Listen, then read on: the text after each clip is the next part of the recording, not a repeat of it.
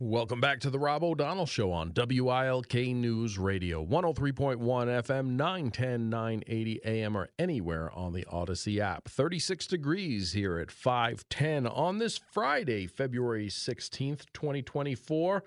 And like every Friday, we have Do I Have a Case with attorney Keith Figured to the Figured Law Group. Keith, thanks for joining the Rob O'Donnell Show today. My pleasure, Rob. Trying to slow these weeks down. These Fridays tend to come around pretty quick. well, a long weekend today, so you have at least one day to catch up, right? Right. All right. So the first question for today, um, and I, I like this question. It's a good one. With an abundance of nonprofits on that on face value appear to do good things and less and less expendable money to put towards these entities, how can one make sure that they are good stewards of their donations and that the majority of funds are going to their stated cause? I think it's first important for somebody to uh, understand what a Form 990 is. Um, so any organization that uh, or with a tax exempt status that takes in over $50,000 a year has to file a Form 990, um, which basically shows the annual report of how the nonprofit spends its money. Um, now, once the IRS makes the form public, you can find it in a number of ways um, by doing a search for the nonprofit's name. Um, there's different online searches, um, just like there's different government watchdogs. There's different different charity watchdog sites. Um, one I believe is called ProPublica Nonprofit Explorer. They actually have a Form 990 lookup tool.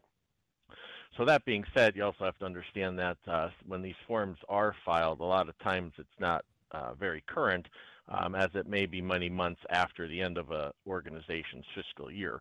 Um, so they may be back um, or or uh, a little bit uh, stale by the time you're actually to review them. To get the most recent ones, you want to actually try to reach out to the charity.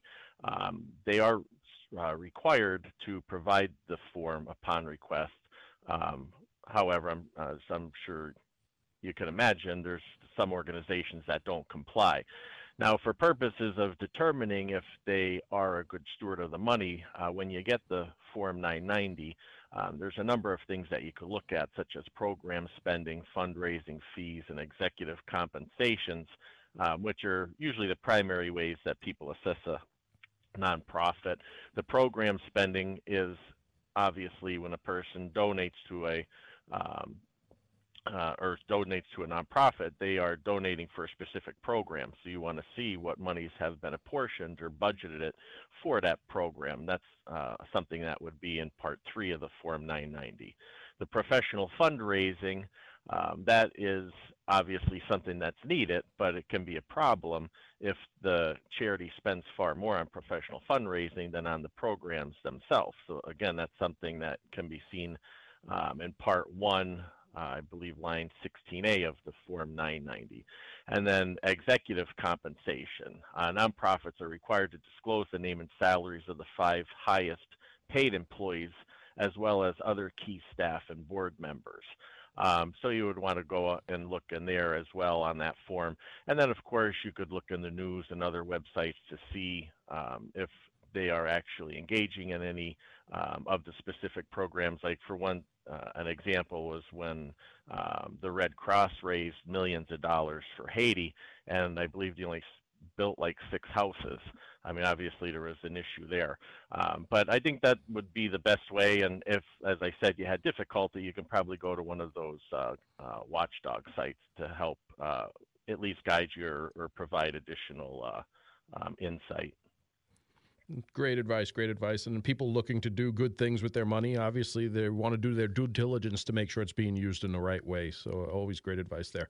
Uh, next question. I was in a minor fender bender, and I think this happens a lot more than we actually know. I was in a minor fender bender in a parking lot.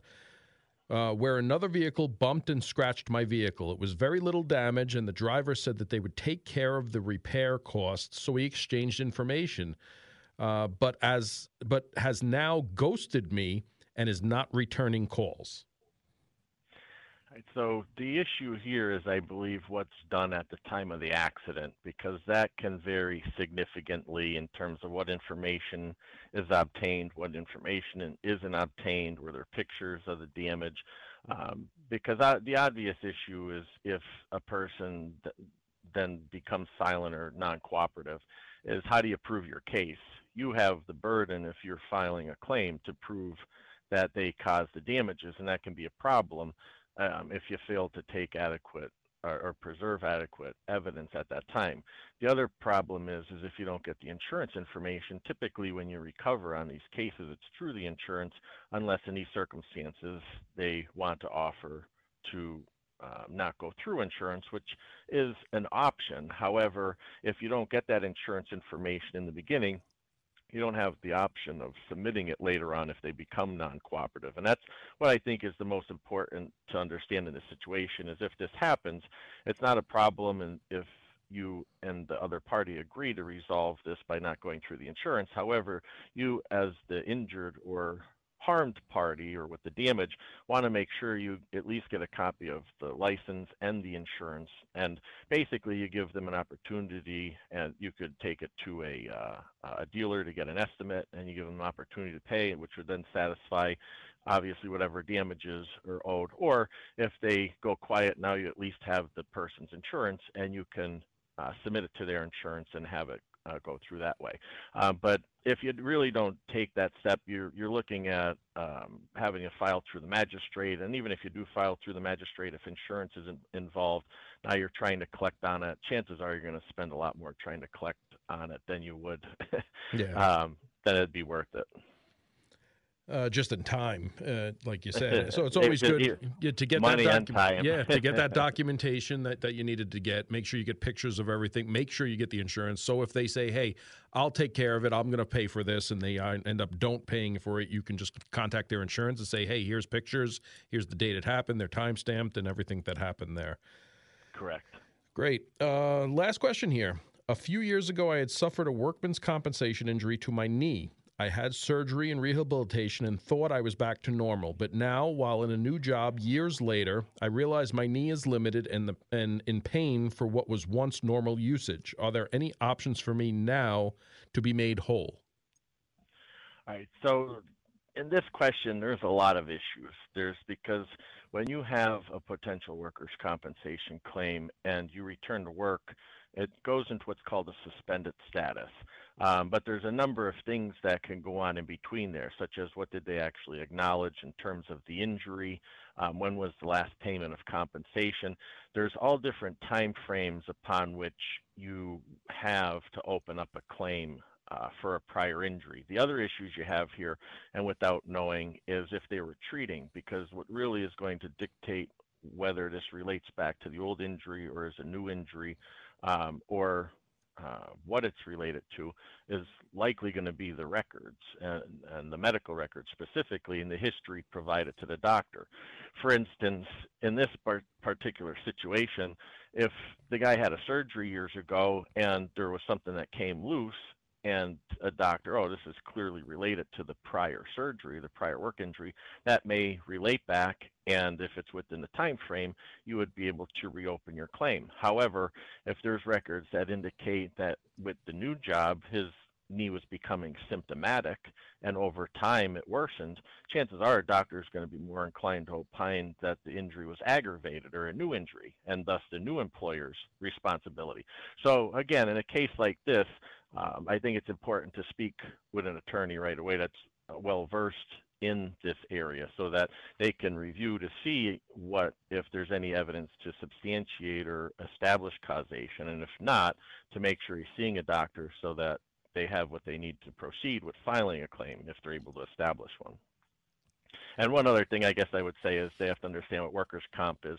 Um, workers' comp isn't necessarily something meant to make you whole. It's a remedial statute. So it's more or less to get you back to work in some capacity or an earning uh, capacity. Um, you have much less damages in workers' comp than you do in a typical um, negligence claim or a motor vehicle accident claim, uh, such as like pain and suffering, loss of life's pleasures.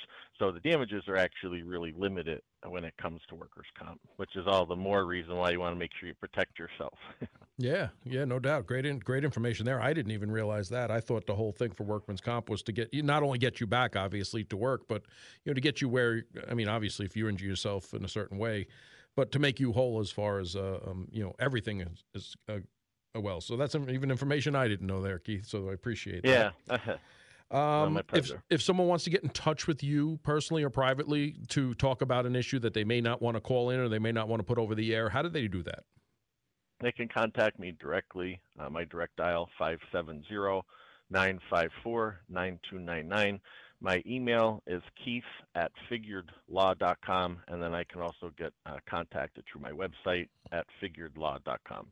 And again, you can contact me at robert.o'donnell, R O B E R T dot O D O N N E L L, at audacy.com. And you can email me the questions for Keith next week or the week after in the upcoming segments of Do I Have a Case? Keith, thanks for joining the Rob O'Donnell Show this week. My pleasure, Rob. You take care. Enjoy your weekend. You too. Have a good have a good extended weekend. Hopefully. I will. Thank you. take care.